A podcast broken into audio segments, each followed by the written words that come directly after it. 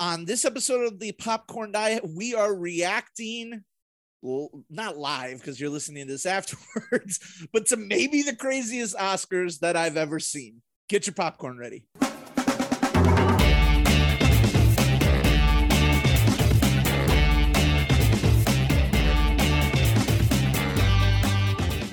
Welcome, all you good movie buddies, to the Popcorn Diet, a podcast for those who live on a steady diet of movie theater popcorn and other delicious movie snacks.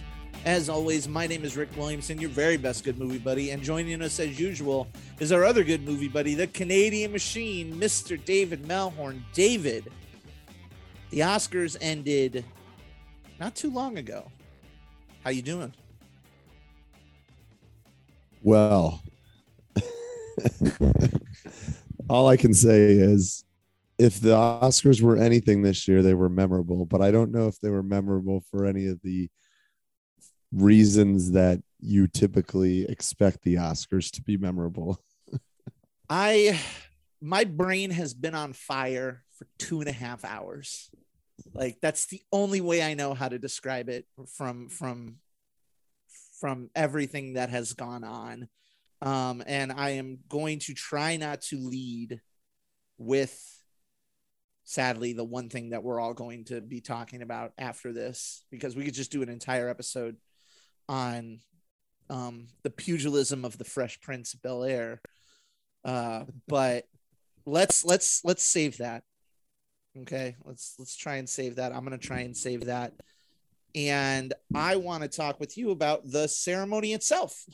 for starters, um, for starters, number one, in our head-to-head matchup, I have to give you all due credit. You officially took me out this year. Victory. You beat me by three, I believe. That's right. And uh, and yeah, congratulations there. You know, I only missed two this year. And That's crazy, by the way. Yeah, which is probably one of my best performances. Um, one of the ones I missed, I feel I would be shocked if 99% of the people who ballots missed as well, which was the animated short. Yeah. Which seemed to be just everywhere you looked, it said round robin, and Rob, even Robin, in, Robin, Robin, Robin, Robin, Robin, Robin, Robin, Robin, Robin. You're right. Um, and it lasts to what was it the windshield the, wiper? The windshield wiper. Yes. Yeah. And and so you know what? Like I'll take the L there. Honestly, I uh you know sometimes the animated short's a little bit of a crapshoot, and and so I don't really necessarily, I'm not not too concerned about that one. I feel like I'm always going to lose one of those smaller categories just because something will come out of nowhere. The other one I lost was the original screenplay. Original screenplay. Yes. So Belfast obviously won. I believe I had. You had licorice pizza licorice pizza and yeah. that's a tough so, that was a tough category like that was original screenplay was a really tough category personally yep. i think out of all of those nominees and i mean this of no shade to kenneth branagh who i love and i mean this of no shade to belfast which i thought was a a charming little movie like that may be like the third or fourth maybe even the fifth best screenplay out of that category yeah so it's so tough.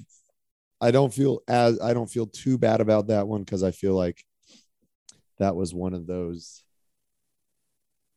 whatever Hollywood ones where it felt like maybe it was something for Kenneth Branagh yeah, and something for Belfast. He's of, never won an Oscar and he's been nominated like I think in like eight different category or eight different times or something like that. So. Yeah, a bunch of he's been nominated for actor, director, producer, picture, all of those types of things. So yeah, so yeah, so I mean to only miss those two, I feel I feel pretty good. And that's solid. Um, Missing two, only two, that's pretty good, man. Yeah, you know, I the ones I the ones I, I don't, and you can talk about yours too and where you were thinking, but for me, the ones that I really mulled over before today, it felt like Penelope Cruz was coming out of nowhere. that she was like that dark horse in an actress that was picking up a lot of momentum. If you looked on, you know, I pay attention a lot when I'm doing mine to betting odds because listen, there's a reason the house always wins. Um, and Penelope Cruz never overtook uh, Chastain, but she went from like, I think it was something like 12 or 15 to 1 all the way down to like 7 to 1. So um, she was shifting a lot. You know, there was a lot of movement in that line late in the game. So I I toyed around with the idea and I uh I'm trying to think of some of the other ones that I toyed around. I never really wavered on best picture as much as I wanted to go contrarian. I felt like you know, I think what sealed the deal for me was the combination of you know the recent awards but the ensemble at SAG plus those recent awards, I think uh, it's true was what what landed it for me.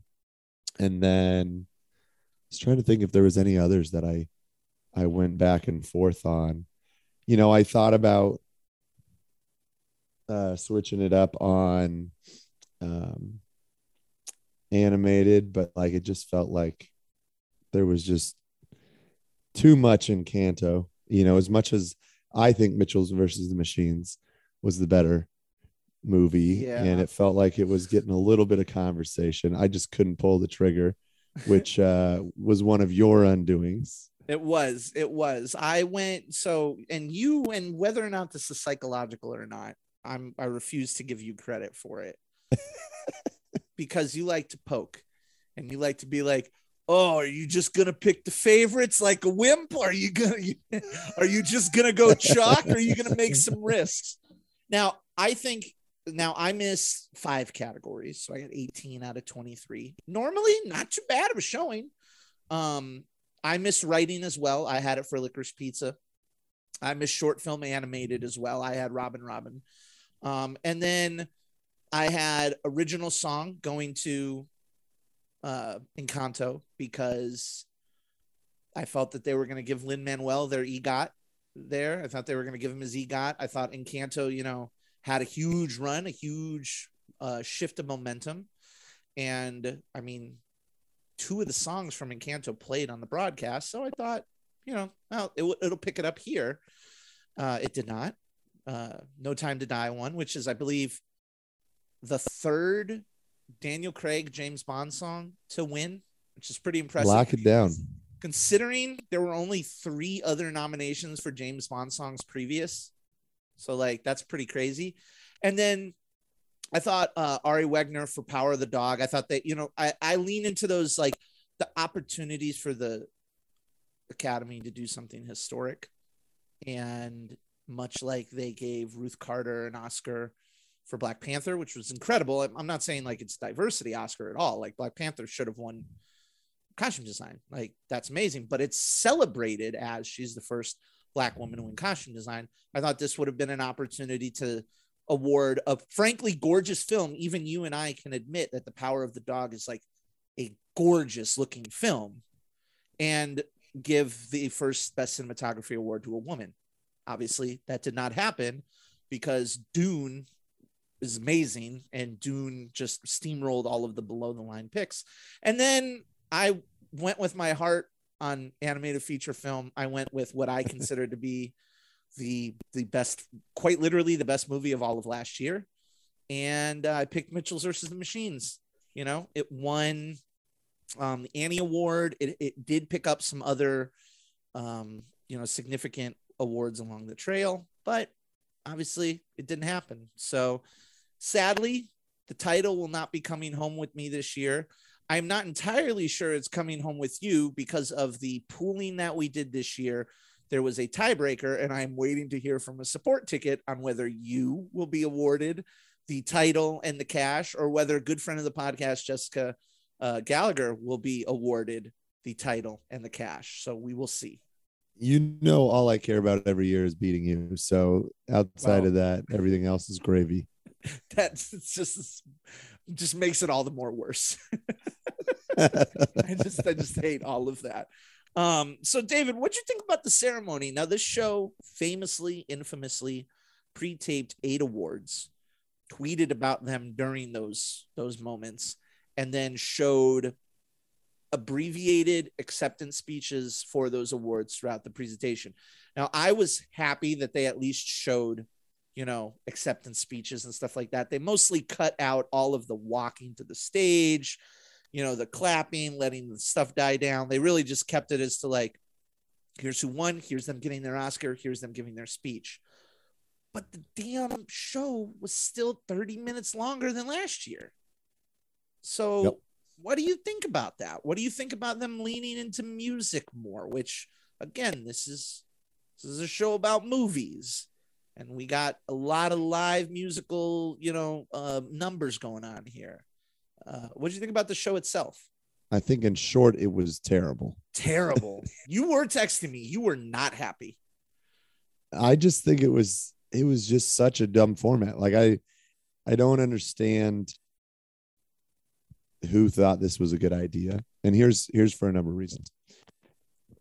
The Oscars has always been long. It's a played out tradition that the Oscars is always short we also didn't have people in the like it was a like you can't talk about last year and compare it to any other year because it was like un unlike any other circumstances. So I completely tossed out last year. Sure. Whether it be format, time, like I don't even judge it on a harsh scale and say like last year was terrible because last year's was such a unique situation. So I mean I didn't go before talking about this, I didn't go back and look at all the previous run times to see what they did. But I feel like one of the traditions of the Oscars, for better or worse, has been we will always go past our allotted three hours of time.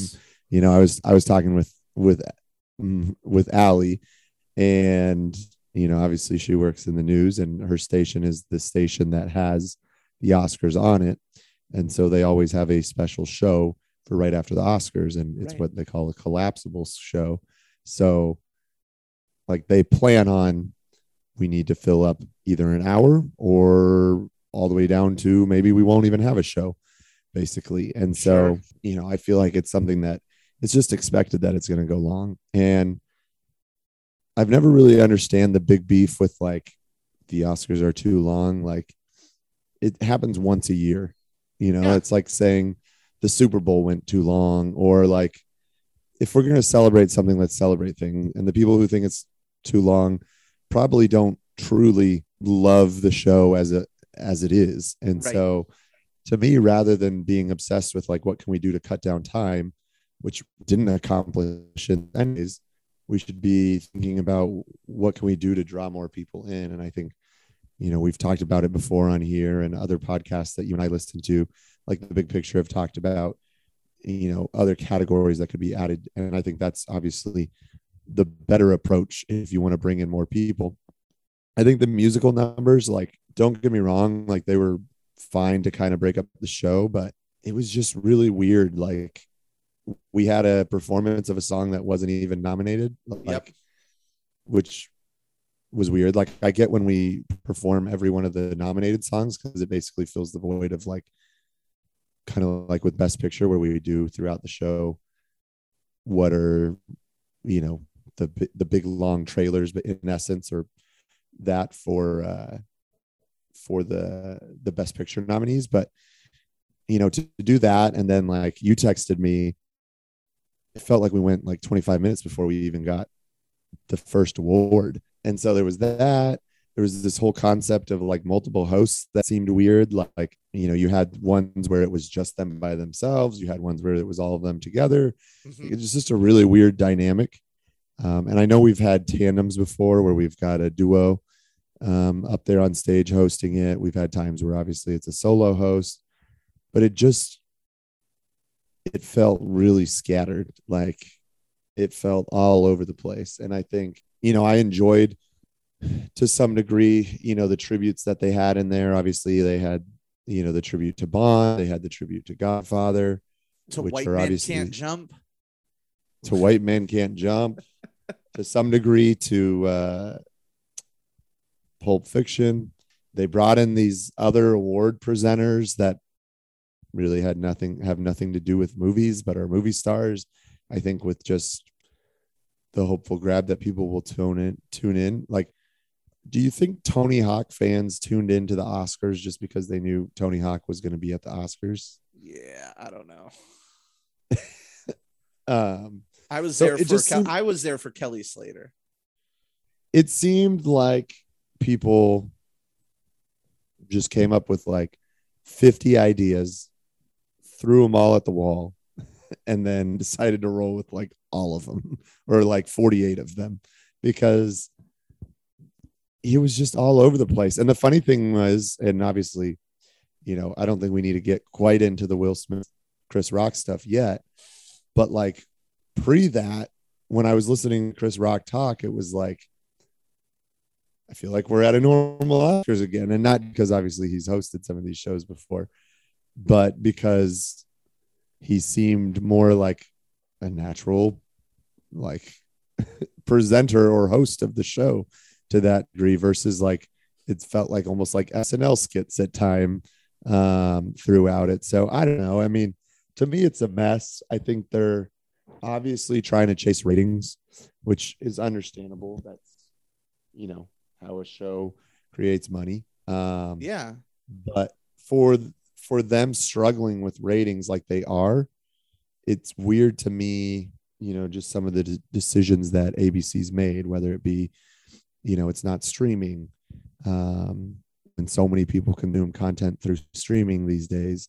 Um, you know, everybody, you know, every media outlet seems to value streaming, and yet with something like this, heck, the movie that took home Best Picture was a streaming movie, For the first time know? ever. Yeah, for the first And- time ever.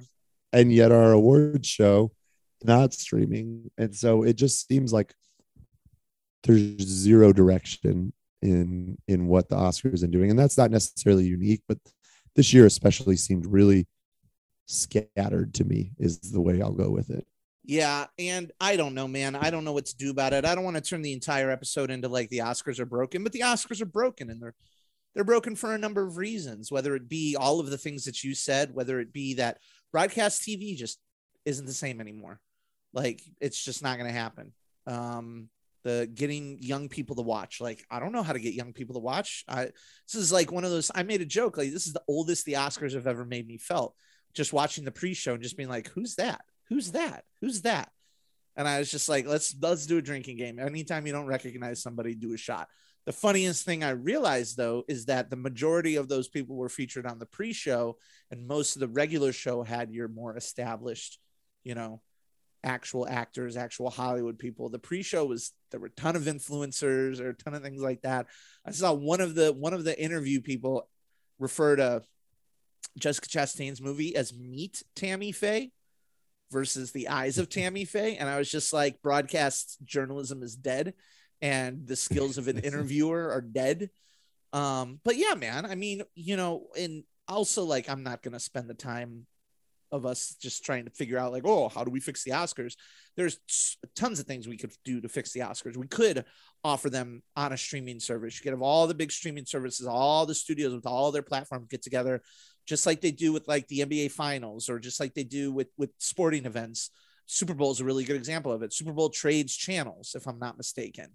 Um, there are there are large events where they're on one channel one year, they're on a different channel the other year. You could do that with the Oscars. You could add more categories. You could add things like best stunts, best casting, um, best more animated things, best animated performance, and whatnot.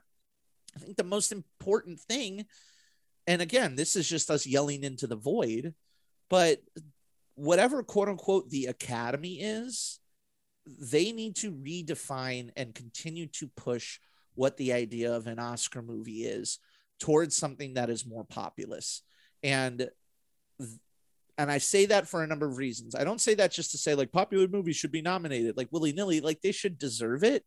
So the fact that two Zack Snyder movies won the two fan voting things this this this night were proof positive why you don't let the fans vote on any of these things. Just as a friendly reminder, everybody, fan is short for fanatic, and I don't trust those people at all. I don't trust. I just the, the fact that Amazon's Cinderella movie was second place in the fan favorite movie thing, I just I'm beside myself, right? But when uh, I think 2009, when the Academy decided on the um, or it was after it was after 2009, so it would have been their 2010 ceremony, I guess.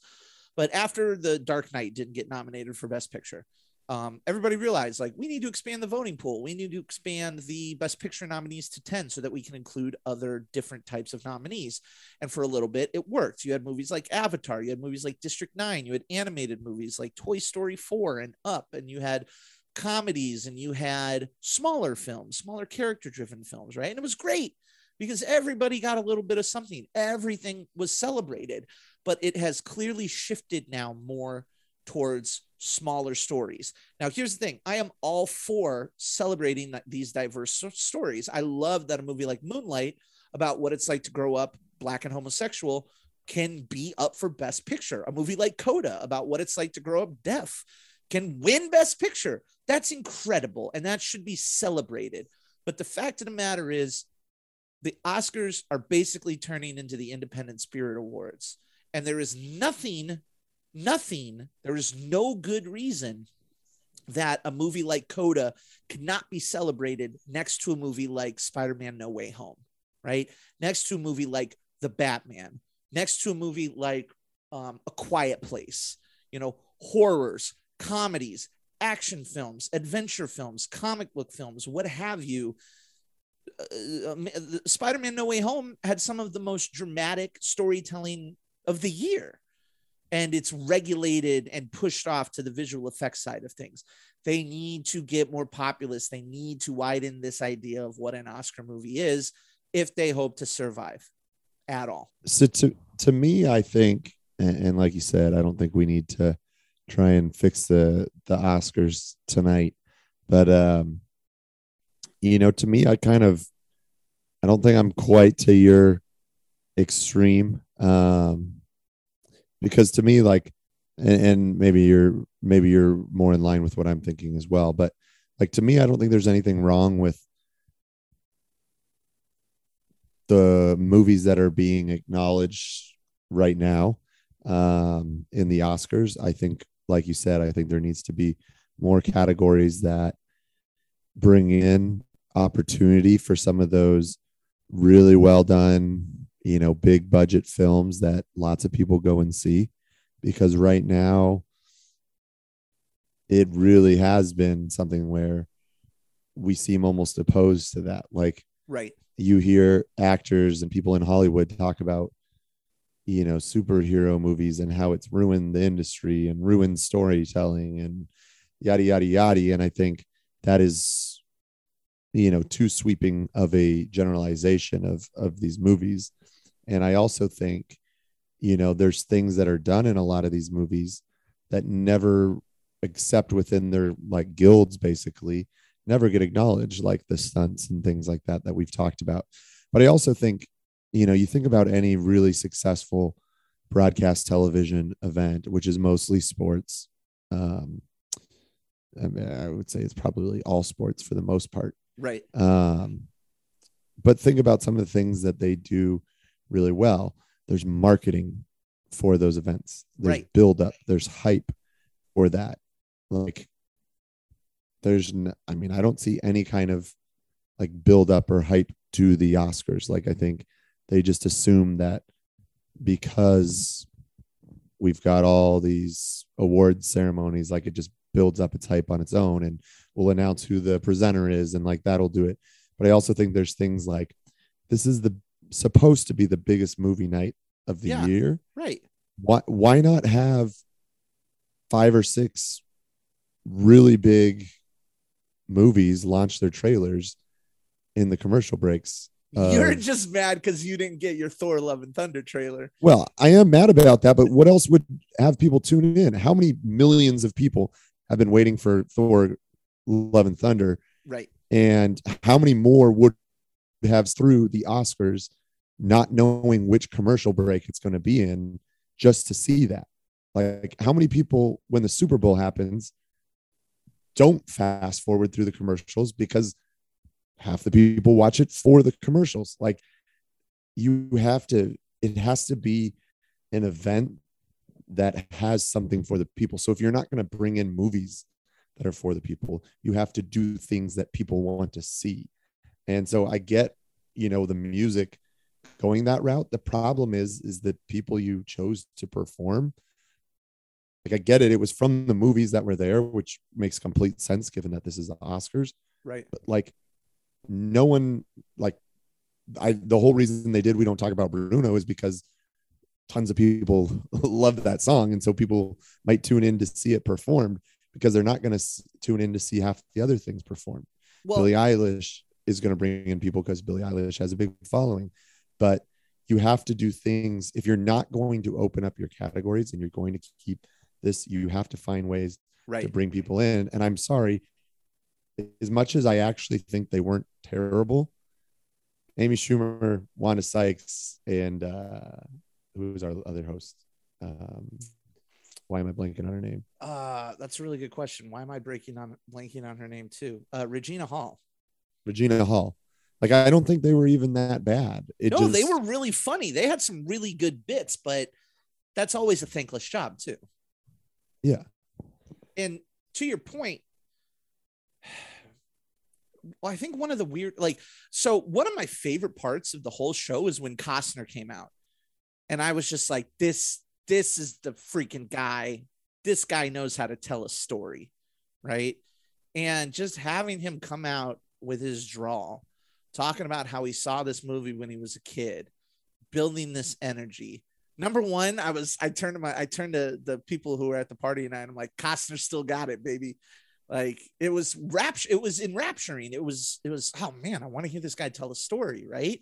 and it celebrated films it celebrated the effect that movies have the effect that storytelling can have people can are so passionate about the movies and the craziest thing is like they some of the jokes tonight were beating up on the movies some of the jokes tonight were beating up on movies that are nominated for best picture you know about how long they are how slow they are or you know those types of things and like that's just dumb like that's just like stop apologizing for what you are and what you love and start evangelizing for it, you know?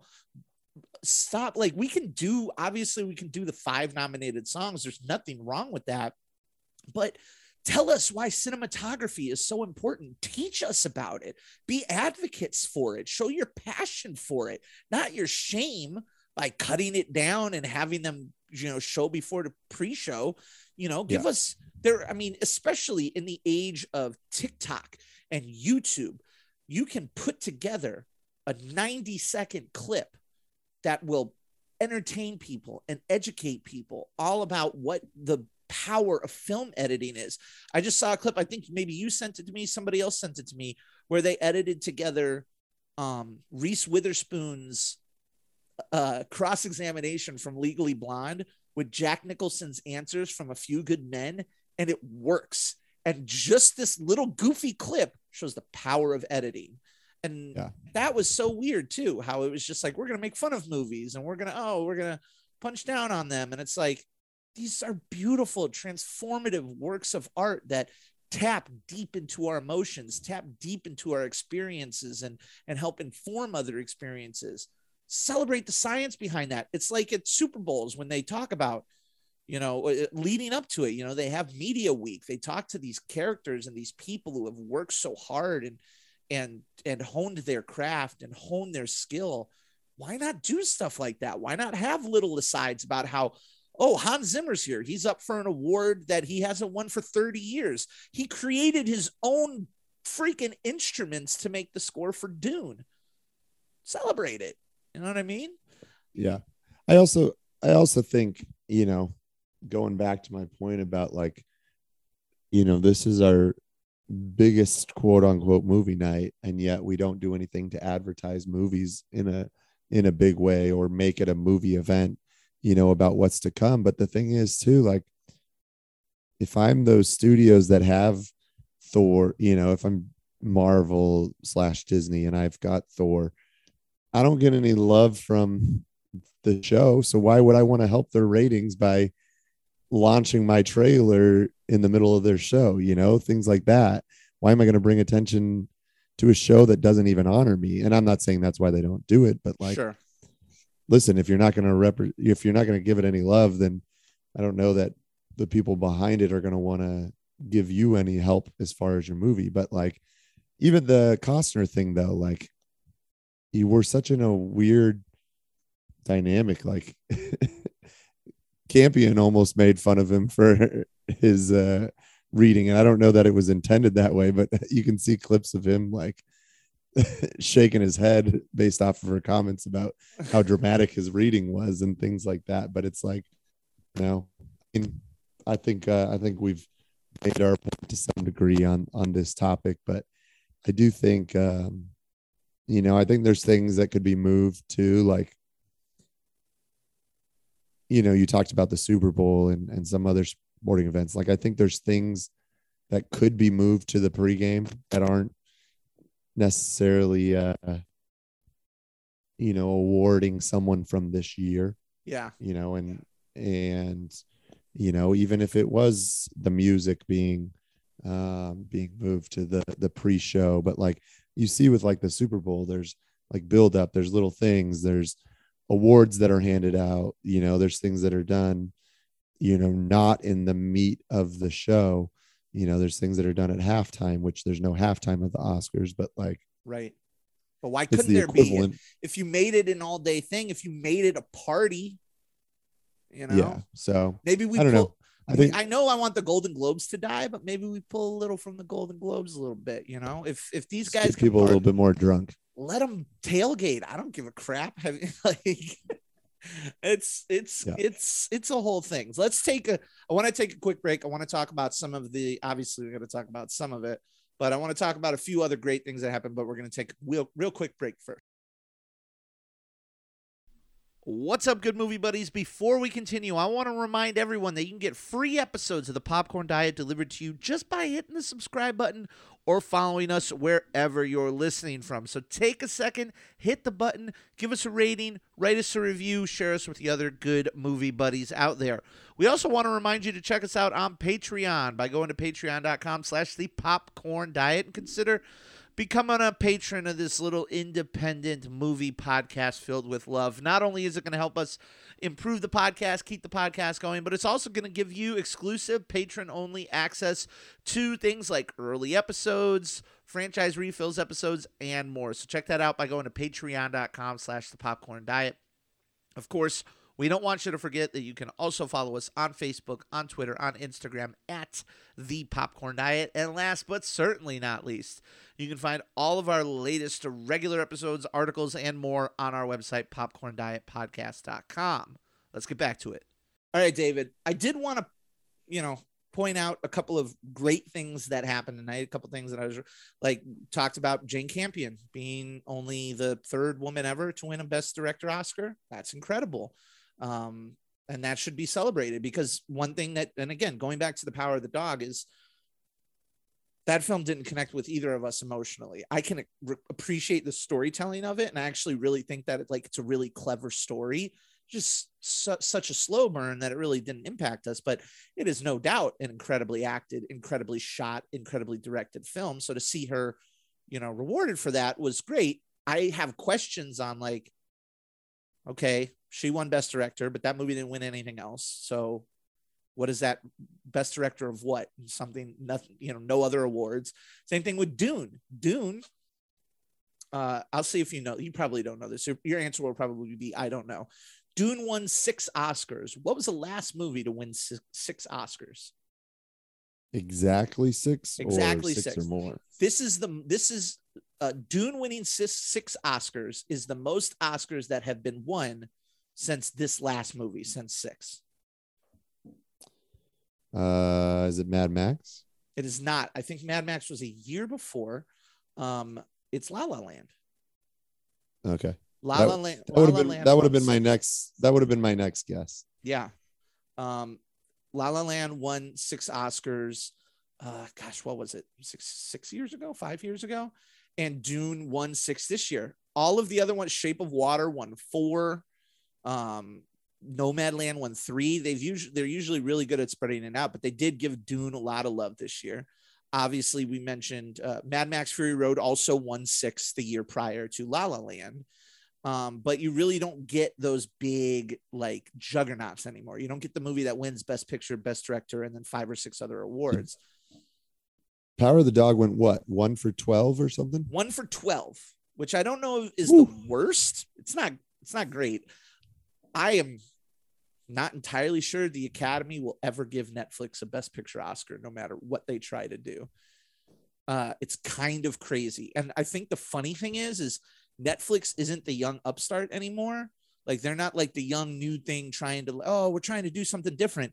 They're kind of responsible for the slow sliding death of the theatrical experience. And I'm not entirely sure the Academy wants to award them. Um, listen, listen, there's Netflix money and there's Apple money. And Apple money a whole lot bigger than Netflix money. Apple bought Coda for $25 million from uh, after its premiere at the Sundance Film Festival. This is the first Sundance film to win Best Picture at the Oscars. 25 million, I believe, was a record purchase, and it appears that they made good on their investment. Uh, it won the jury grand prize at Sundance. It won the audience award. Uh, Sian Heder won, uh, I believe, directing uh, award there as well.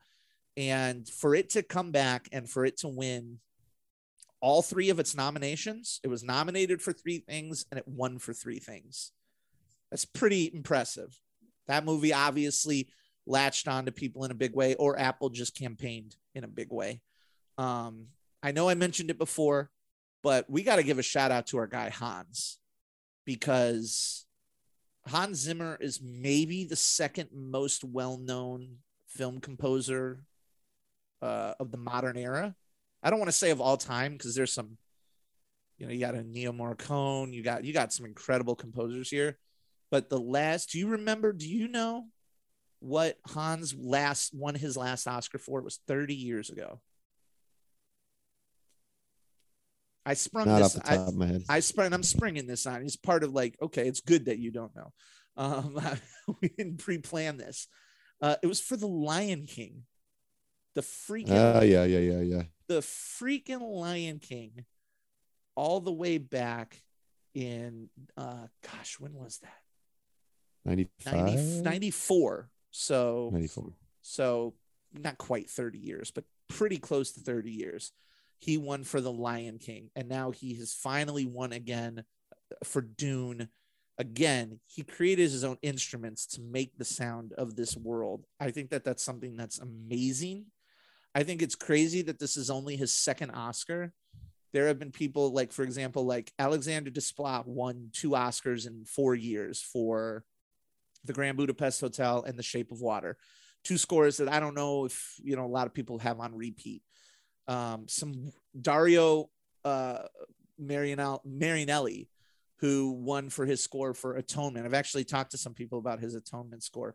Gustavo Santa Santa Lila Santa Lila Santao Lila won for Brokeback Mountain and Babel. So like it's kind of crazy the ups and downs, the memorable scores that don't necessarily get nominated, and then Hans comes in and wins for this again. I don't know about you. I'm glad to see Hans get some love. Absolutely.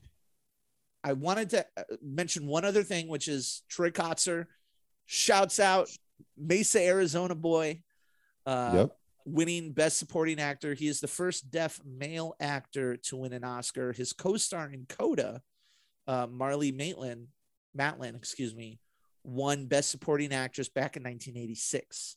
So now that's kind of fortuitous uh, how that worked out. I love seeing him. I thought his acceptance speech was probably maybe the best, like purest, best moment of an acceptance speech all night. Um, I thought it was I thought it was fantastic. Wanted to ask you one question before we talk about the slap for a little bit. Um, I felt, and I don't know if this is leading to a downer here, but when they brought out Liza Minnelli and Lady Gaga, number one, Gaga being like a consummate pro and being like this really caring and empathetic person on stage was really incredible and great to see. But I need the academy to stop dragging people out so that we can see how old and frail they are and can barely hold their shit together. Like it was sad. I was sad for it.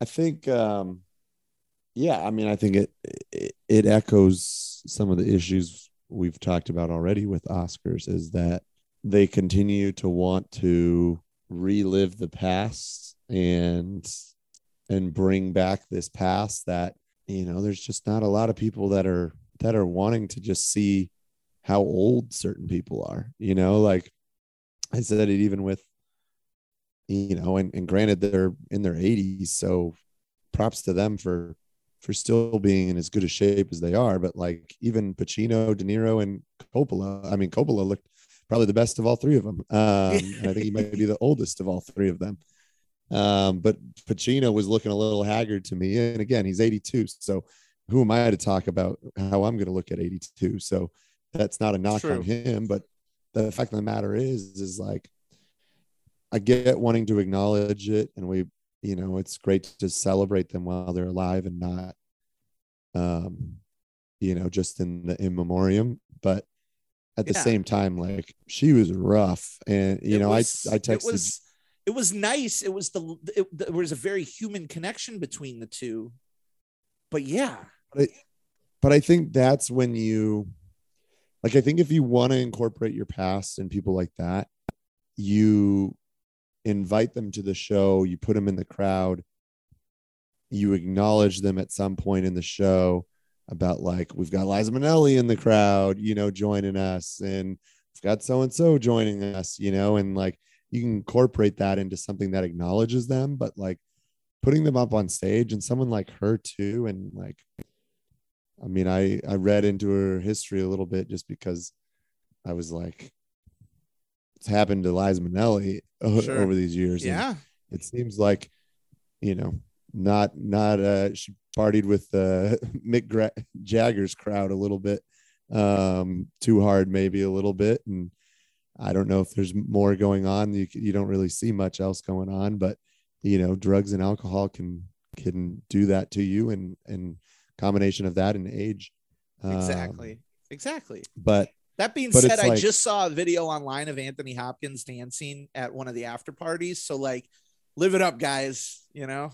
Listen, and that's the thing is like I've got no problem. Like we don't need to like just send older actors out to pasture and not involve them in this event, but like having them announce out of the blue best picture, like when it seems like they're struggling just to, I mean, she was struggling with the prompter. And like you said, it was awesome and it was a cool moment for Lady Gaga to be there to to help her and, yeah. and be a pro and and show that love for her. Um, and it I would wouldn't surprise me at all if they had crossed paths previously between um, you know, obviously with her being in cabaret and and some of the things Gaga's done, but yeah, I mean, it was it was tough. Much I like mean, it was it was a tough moment. Much like the Oscars should reconsider being on ABC. It clearly doesn't care about celebrating movies. They should reconsider who they're who they're bringing out. We're bringing in Andy Hawk or you know Tony Hawk and and Kelly Slater and Shaun White, and we're getting all these different people because we want to get younger and we want to get more appeal to younger crowds. But then for our biggest award, we wheel out Liza Minnelli with Lady Gaga and have her announce it. And it's like, it's just, I don't know. It was a weird yeah. decision. But yes, that was one of many weird decisions and weird moments but obviously the biggest one was the slap heard around the world quite literally i mean what is there to say like the here's the biggest thing as we sit here now and and as people are listening to it there will have been more of this happening but i tweeted out not long after is i want everybody to just sit where they're at right here on sunday night recognize their surroundings and realize that we are in the early stages of what i consider to be take apocalypse where they are going to be so many takes on what happened between Will Smith and Chris Rock at the Oscars that it will I believe it may destroy the world. I Well- here's the thing, man. So there's no other way to describe it other than it's the craziest thing that I've ever seen. Like the Oscars have had some crazy moments before. There was a streaker, I think it was back in like the 70s. There was when Marlon Brando refused to accept his award and sent up a fake Native American to accept it. There was obviously the Moonlight La La Land Best Picture issue, but I, it's just the I the I couldn't. I was like, oh, this is a bit. I thought it was fake. I thought watching it unfold in real time, my brain was on fire. My head, like, I was having so much anxiety. I was so stressed out when I when everything was muted because I texted you and I was like, Yeah. Will Smith, and you were like, I don't. You played it off. You were so blasé because you were like, oh, they muted it for 15 seconds. I don't know what happened, and I'm like, I found the because in other countries they don't have the delay. So in Yeah, yeah, Australia and Japan, other places, it played out real. I thought it was a stage slap. Like I thought it was a pantomime. I thought it was all in good humor, and it wasn't. Will Smith, one of the biggest movie stars that we have had for 30 years, got up on stage at the Oscars and slapped the taste out of Chris Rock's mouth for making a dig at his wife, for making a joke at his wife's expense. And there are going to be so many people out there who are going to try and simplify this in Will Smith is wrong and he should be punished, or Chris Rock, Rock was wrong and you should not make fun of, you know, people's medical conditions. Um, because that's because because Jada Pinkett Smith uh, has a medical condition that that her uh, what's it called uh, alopecia that prevent or that is uncontrollable hair loss. That is part of that. She's gone through hair loss and stuff like that. Something that's Yep. very close, very deeply personal to her. So to make a dig like that would be akin to, you know, somebody making a dig about me about my weight. You know, something that has been very, Sure. very personal and has a lot of pain and trauma tied to it. It's just so complex, and I just wish that we were, as a society, health enough to healthy enough to say this is incredibly complex and everybody's in the wrong. I don't know, man. I don't know. What did you feel about it when it happened? Did you like, because I know you were pretty low on the entire ceremony, and it just felt like I had so many things rushing through my head. I was like, I wonder how many people jumped on to watch after this happened, after the, you know, uh, the news came out that like Will Smith just slapped Chris Rock in the face on stage. Yeah. It was crazy. What ran Yeah. through your head? All right. So this may be a little bit of a, a little bit of a long, uh, long response, but so I think first and foremost, I think the producers of the Oscars, from a rating standpoint, probably were the happiest they could be because everything going into this was like I don't know what the show started at, but like I don't think anybody was hyped for the Oscars this year outside of the people participating in the Oscars. So something like this that it plays to the world that we're in, this instant reaction world that we're in, like I don't know what the numbers are going to be and funny enough maybe I can get Allie to pull the numbers because she she can see Oh the yeah, yeah, numbers yeah. Especially because it's their station. Um, but I guarantee you, ratings spiked and they held at least until Will Smith uh, won his Best Actor award because that was the thing about this is he hadn't gotten an award yet, and so when this happened, we all knew we are going to hear from him because that was one of the most obvious categories I think in most people's mind. Like, yes, there was the Cumberbatch or Javier, but like, you know, or Garfield. But I mean, it had been known for a while that this was going to be Will Smith's Oscar. Yeah, he can't, Uh, and I he think- campaigned like it has been a long and arduous and emotional campaign for him. And I just every time I make a point, I just want to reiterate that does not excuse his actions. You don't strike like you just don't you don't hit people. You don't you don't Yeah. you don't do that. You don't do that.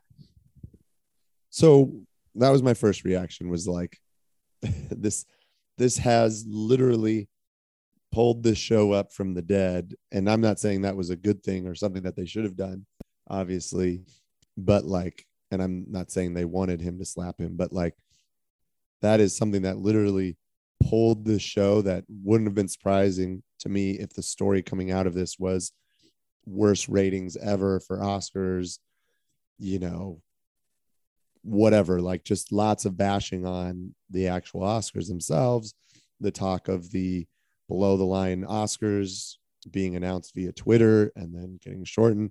Like all of that would have been the story coming out of this because there wasn't any big surprises from like an award standpoint.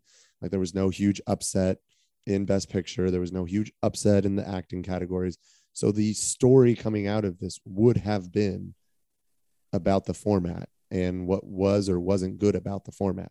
And so from that standpoint, my initial reaction was like, this is all people are going to be talking about. Sure. The Oscars are going to dodge a bullet from the standpoint of they would have just gotten torn to pieces for the format of this.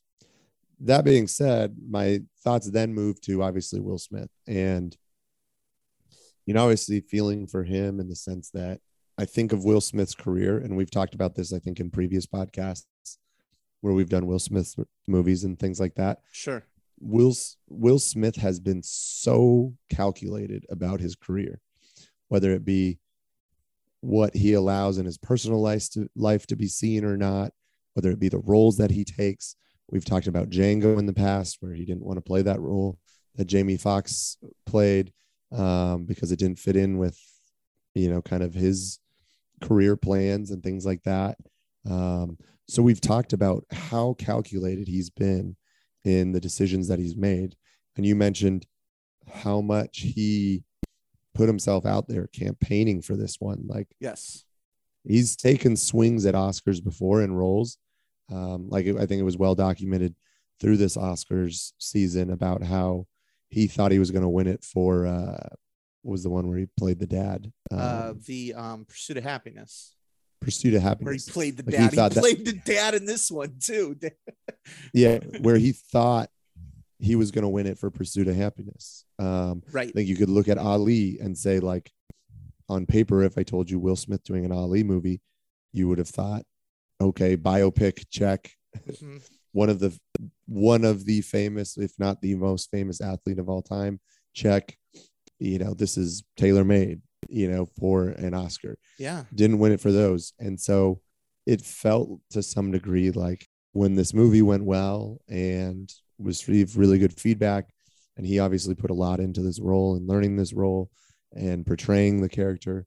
Right. Like he basically said, like, I'm going all in, you know, like I'm doing everything I have to to not have any regrets probably about this Oscar season. And like to literally have that, not that he's not an Oscar winner now, hours after this, and won't be for all time.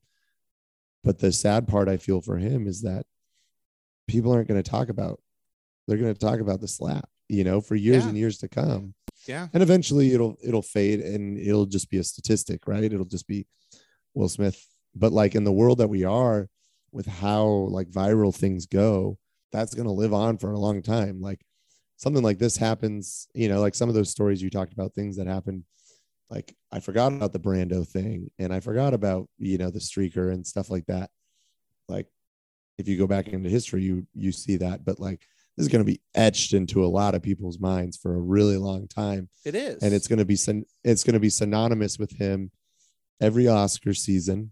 Like every time he shows up to the Oscars, it's going to be it will a memory anytime he's up for award, it'll be and like it's sad for him, you know, like it's to work It's incredibly sad for him.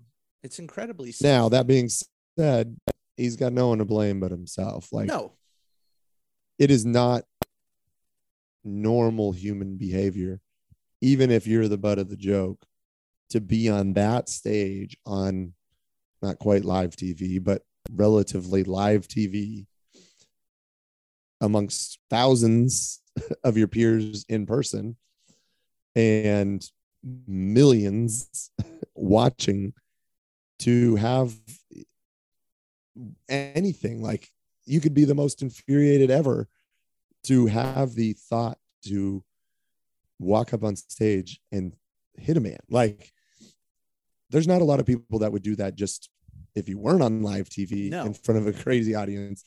And like, in what other setting would no one else react? And I I, think that I wouldn't do that in front of anybody. Like that's and that's the thing, right? Like again, we have to go back to the fact that like all of these things, like we could talk about all of that, right? Just like you said, we could talk about how he has been pushed to the limit his entire career. He has lived his entire life underneath a microscope as a black man, which is also not easy, which we're Yeah. seeing right, which we're seeing right now. As a black man who lashed out on it, we see people who are just like done. Will Smith, I'm completely out, right? And like this is horrible, and Will Smith's terrible, and and they should have escorted him out, and they should take his Oscar, and all those types of things.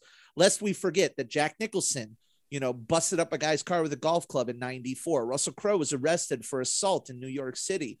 Nick Nolte, you know, he had uh was doing counterfeit work. Roman Polanski was literally given an Oscar for a pianist for the pianist when he couldn't enter the country because he's a convicted um statutory rape criminal.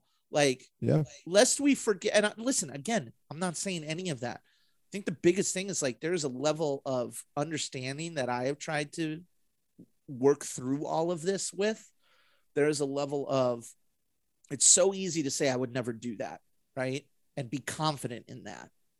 I would never do that. I would never do that right? I always go back to this is going to a slightly side story. There was one time short version of it uh, me and a friend were at disneyland and we thought we knew where the entrance to the line was for a ride and so we got in line. What we didn't realize is there was actually a break in the line and it had curved around a building further. Never saw it the second we get up to a cast member a lady starts screaming behind us they cut they cut they're cutters kick them out kick them kick them out i'd like to say that i'd keep my head cool calm and collected and was able to say no i wasn't what's happening how did i cut but i didn't I just turned into it turned into a screaming match. It turned into no, no, you're a liar. No, like you just it's vi- I know firsthand how easy it can be to lose your cool. And again, that does not absolve the action, but like Will Smith had to sit on national television and basically watch his wife talk about how she cheated on him too. Like this guy, I don't know. It's complex. It's so so so complex. And like you said, this is gonna go down as one of the craziest moments in Oscar history. It may be in live broadcast television history. Like, I don't know where it ends. And we're only a few hours off of it. And Yeah. it's it was fascinating. It was sad. It was a lot of things. I think Well- more than anything, it was the craziest thing that I've ever seen. And for better or for worse. Well, I think there's, I think there's a couple things too. Um, you know, obviously, you know, you never expect something like that to happen, which obviously led to the the level of response that we have. And I think, like you said, it's easy to hindsight things or you know talk about different things like that. I do think it speaks to in essence what kind of this Hollywood bubble is like find me another setting where the person who does that would not be escorted out at least taken out outside talked to of the you know room, like like, let's walk outside like- and cool off. he literally sat in the front row of the rest of the show never was like front and center one of the people that was on screen the most throughout the rest of the show even after that and like there is literally i can't think of another setting a lot of settings you would have been arrested and taken off and i'm not one of those people that's saying like he should be arrested that's not what i'm saying i'm just saying Right. find me another setting outside of Hollywood and the Oscars that that would be allowed like Now, that, that something wouldn't happen Sure. I will I will I agree with you 100%. I will also counter with I imagine that there are also numerous settings in the world, maybe settings that you or I have not uh, necessarily experienced in our life where someone talks shit about your loved one and you slap them in the face and everybody says, "All right."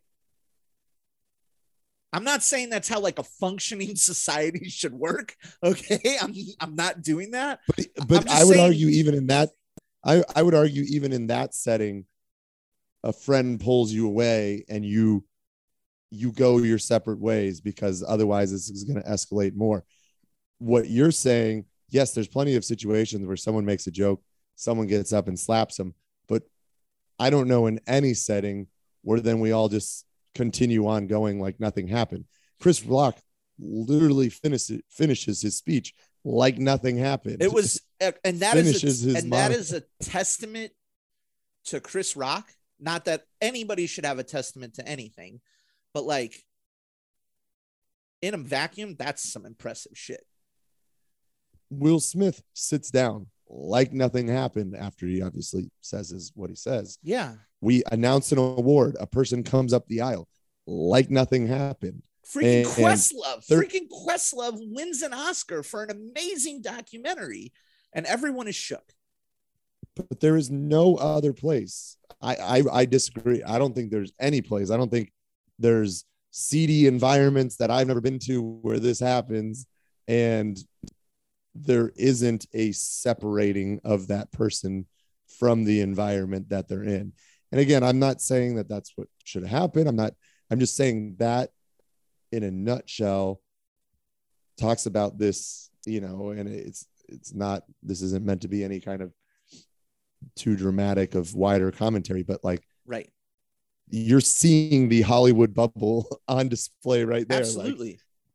and also you're seeing how absolutely like dumbfounded I think everybody was because I don't think the producers, the people running the show had any clue what to do. I'm sure people were yelling into the microphones backstage into people's earpieces of like, what do we do? Do we get security? Like literally what do we do? And like, yeah, it was crazy. But I mean, to me, I think the way this conversation should end, because it's what Ellie and I talked about out of it, is like, here is just another absolute perfect example of why people need to handle their mentals and their chicken. And to quote Marshawn Lynch, I was gonna Um, say it's but- true, man. It's true. And and and you are the better person than I to talk about the the benefits of therapy.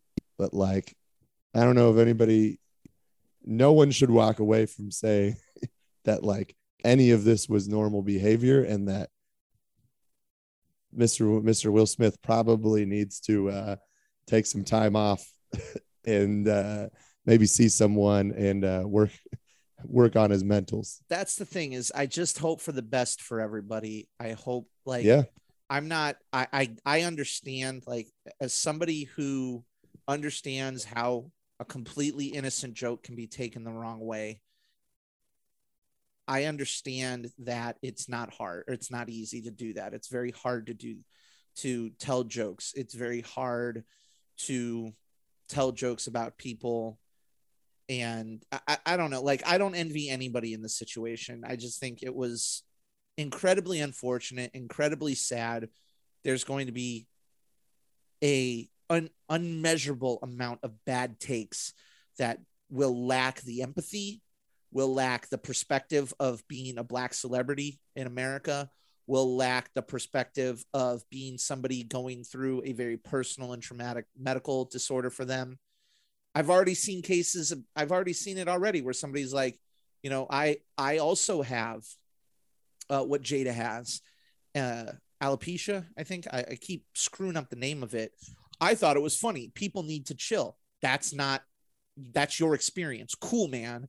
That's not somebody else's experience. There's just going to be. I'm just. I'm already tired about all of the you know, oh, Will Smith is perfectly justified in what he did. Oh, Chris Chris Rock's a jerk. Oh, Will Smith is a thug, and and all of these things. And that's another thing to talk about, which is again the outburst of a black man in a predominantly white space. Like we need to be aware of those things and aware of what other people in this world will view that as. And I think that might be the most frustrating thing for Will. Not to speak for him, like I freaking know whoa, Will Smith, that might be one of the most frustrating things for Will Smith is he spent his entire career, as you said, trying to be so well manicured, so well mannered, so well behaved, so big willy. And in this ultimate moment of weakness, became, I don't know, something that he didn't want people to see, became something that he's not, became, I don't know. But it's just so freaking unfortunate. And yet again, not to end on like a downer, or or because mostly because I don't want to end on a downer. Is the craziest thing I've ever seen. It's the craziest thing I've ever seen. Just from a pure like we've I think we've done a really good job not to pat ourselves on the back. I think we've done a really good job of talking about it without trying to demonize anybody, without um without um condoning the behavior, which we don't don't do that. Don't hit people, right? Like that's simple to the point. The actions are what they are. That doesn't mean you can't offer or, or try to see somebody's perspective. And I say this with a smile on my face. It's the craziest thing I've ever seen. You don't often get to say that and truly feel it. I don't know how many What- things in your life you can say that's the craziest thing I've ever seen. This is one of the craziest things I've ever seen. I'm gonna I'm gonna make a prediction. Okay. At some point in the, and maybe even as as soon as next year's Oscars, we're gonna have Will Smith and Chris Rock pres presenting a award together. I could see it happening. I could absolutely. I see it equate I equated to when the I equated to when the ESPYS had uh Brett Favre and Aaron Rodgers uh I don't know, present an man. award I together. don't, do you think squash of beef. Do you think that'll as big be as big of a cheer moment as when the Flash enters the speed zone as voted on by Twitter as the best Oscars cheer moment?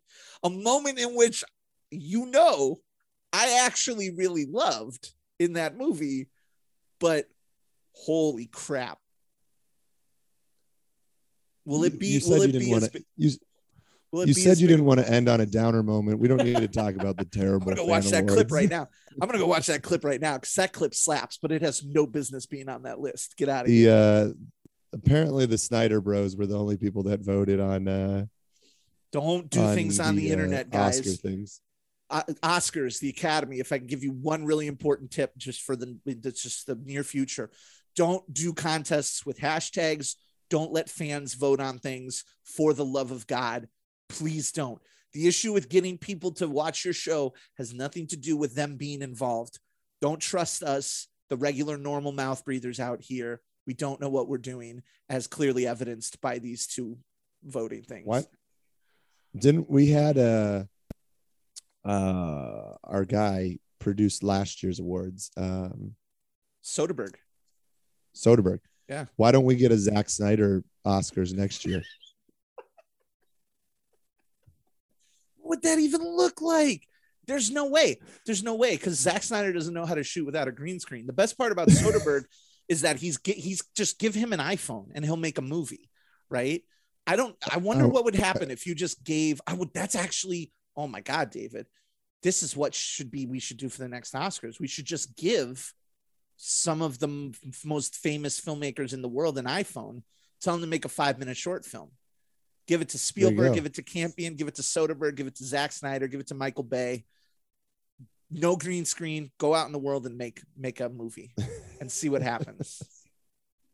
Lord have mercy. Well, it's another Oscar season uh, that is come and gone. Although I have a feeling that this particular Oscar season may linger a bit longer than others. Um, as you as we've said previously, I'm happy that this is over. Um, I cannot wait for next week's Morbius. Morbius. I can't even. We got Morbius coming out. We got Ambulance. I'm really excited for Ambulance. We got Fantastic Beasts: Secrets of Dumbledore. We got the bad guys. We got the Nicolas Cage movie, The Unbearable Weight of Massive Talent. We got the freaking Northman coming out. We're back. Movies are back, and Morbius is going to be really interesting. But we'll see. So anyway, David, it's been a pleasure as always getting through this Oscar season again. Congrats on your victory over me. Uh, we will We will wait in bated breath and we will update the audience on whether or not you actually took home the true crown. Um, but I took down I took down the only one that matters. you took down you took down the big dog. Before we That's wrap up, I want to remind everybody that you can get free episodes sent to you just by hitting subscribe or hitting that follow button. So take a second, hit the button, give us a rating, rate us a review, and share us with your other good movie buddies. Also, don't forget to check us out on Patreon by going to patreon.com slash the popcorn diet and consider supporting an independent pop podcast, an independent podcast about film when film very clearly still needs our support moving forward. That's patreon.com slash the popcorn diet. Of course, we don't want you to forget that you can follow us on Facebook, on Twitter, on Instagram at the popcorn diet. And last but certainly not least, you can find all of our latest regular episodes, articles, and more on our website, popcorndietpodcast.com. But for the Canadian machine, Mr. David Melhorn, I am your very best good movie buddy, Rick Williamson, and we'll see you next time with another good movie on the popcorn diet. Adios.